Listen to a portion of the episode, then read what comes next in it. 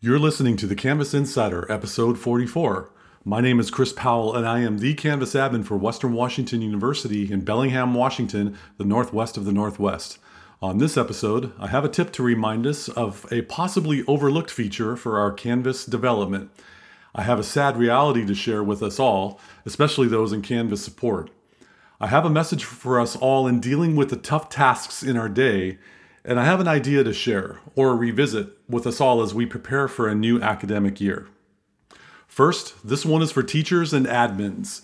If you are working on your course and are bouncing around many websites and tabs in your web browser, perhaps developing or updating your course content for this upcoming term, you might be moving in and out of your Canvas website.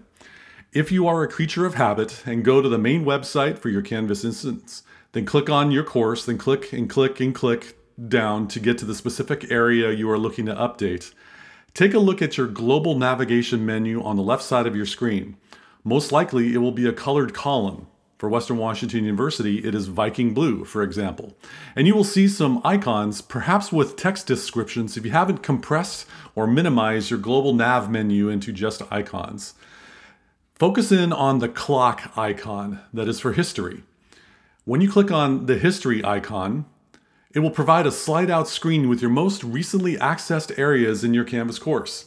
You might be able to quickly locate that specific quiz or content page you are diligently working on without having to mouse click your wrist off to access it from the top level.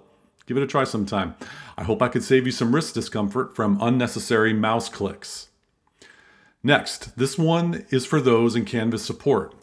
Whether you're help desk staff, an instructional designer, an instructional technologist, or a Canvas admin, if you're like me, you might be preparing for a significant increase in the requests for support as a new academic year begins. A lot of us believe inbox zero is a thing that can be achieved if we hunker down and crush the work and take things to the next level or level up your support, whatever the idiom for 2021 is. I have some unfortunate news for us. Inbox zero is a fallacy, kind of like building a house of sticks in hopes to prevent the big bad wolf from blowing your house down. We never will have a fully empty email box unless we retire. There will always be something coming in, and during this autumn season, they'll be coming in fast and furious if it's anything like my work with WWU.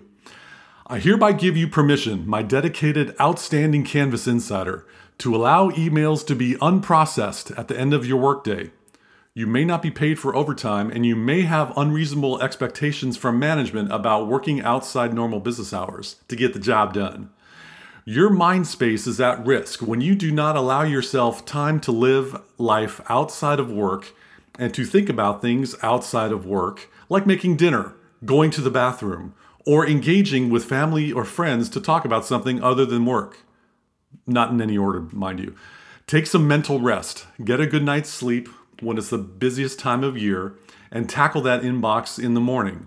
I know this firsthand because I've had a dilly of a time uh, with my mindset involving wanting to fix everything all the time. You got to be able to let things go for the end of the workday when that time comes. It'll be there for you the following day. And speaking of doing things you might not want to be doing, this one's for all of us.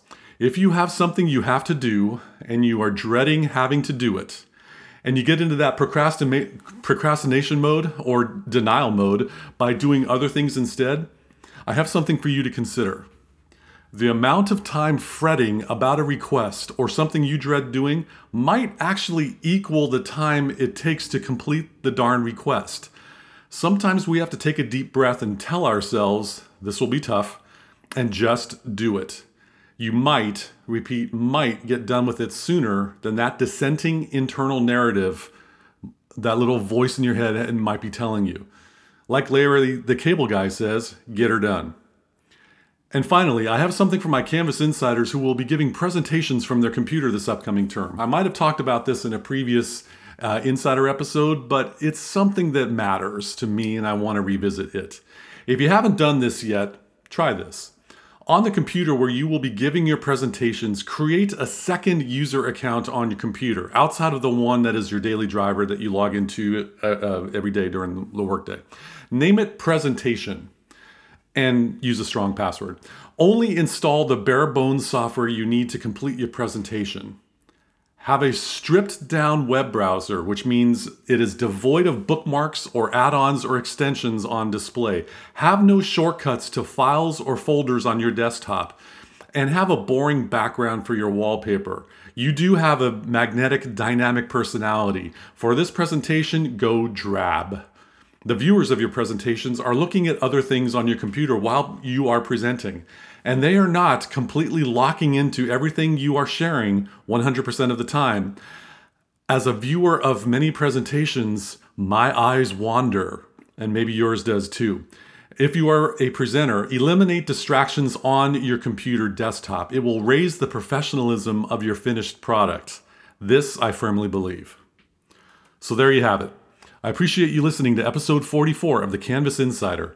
If you're inclined, I'd love to have you subscribe to this show on whatever podcast app you're currently rocking. And if you have a free moment, say hey. My email is Chris Powell, all one word, at hey.com. Until next time, always invest in yourself. You are worth it. Thanks for listening.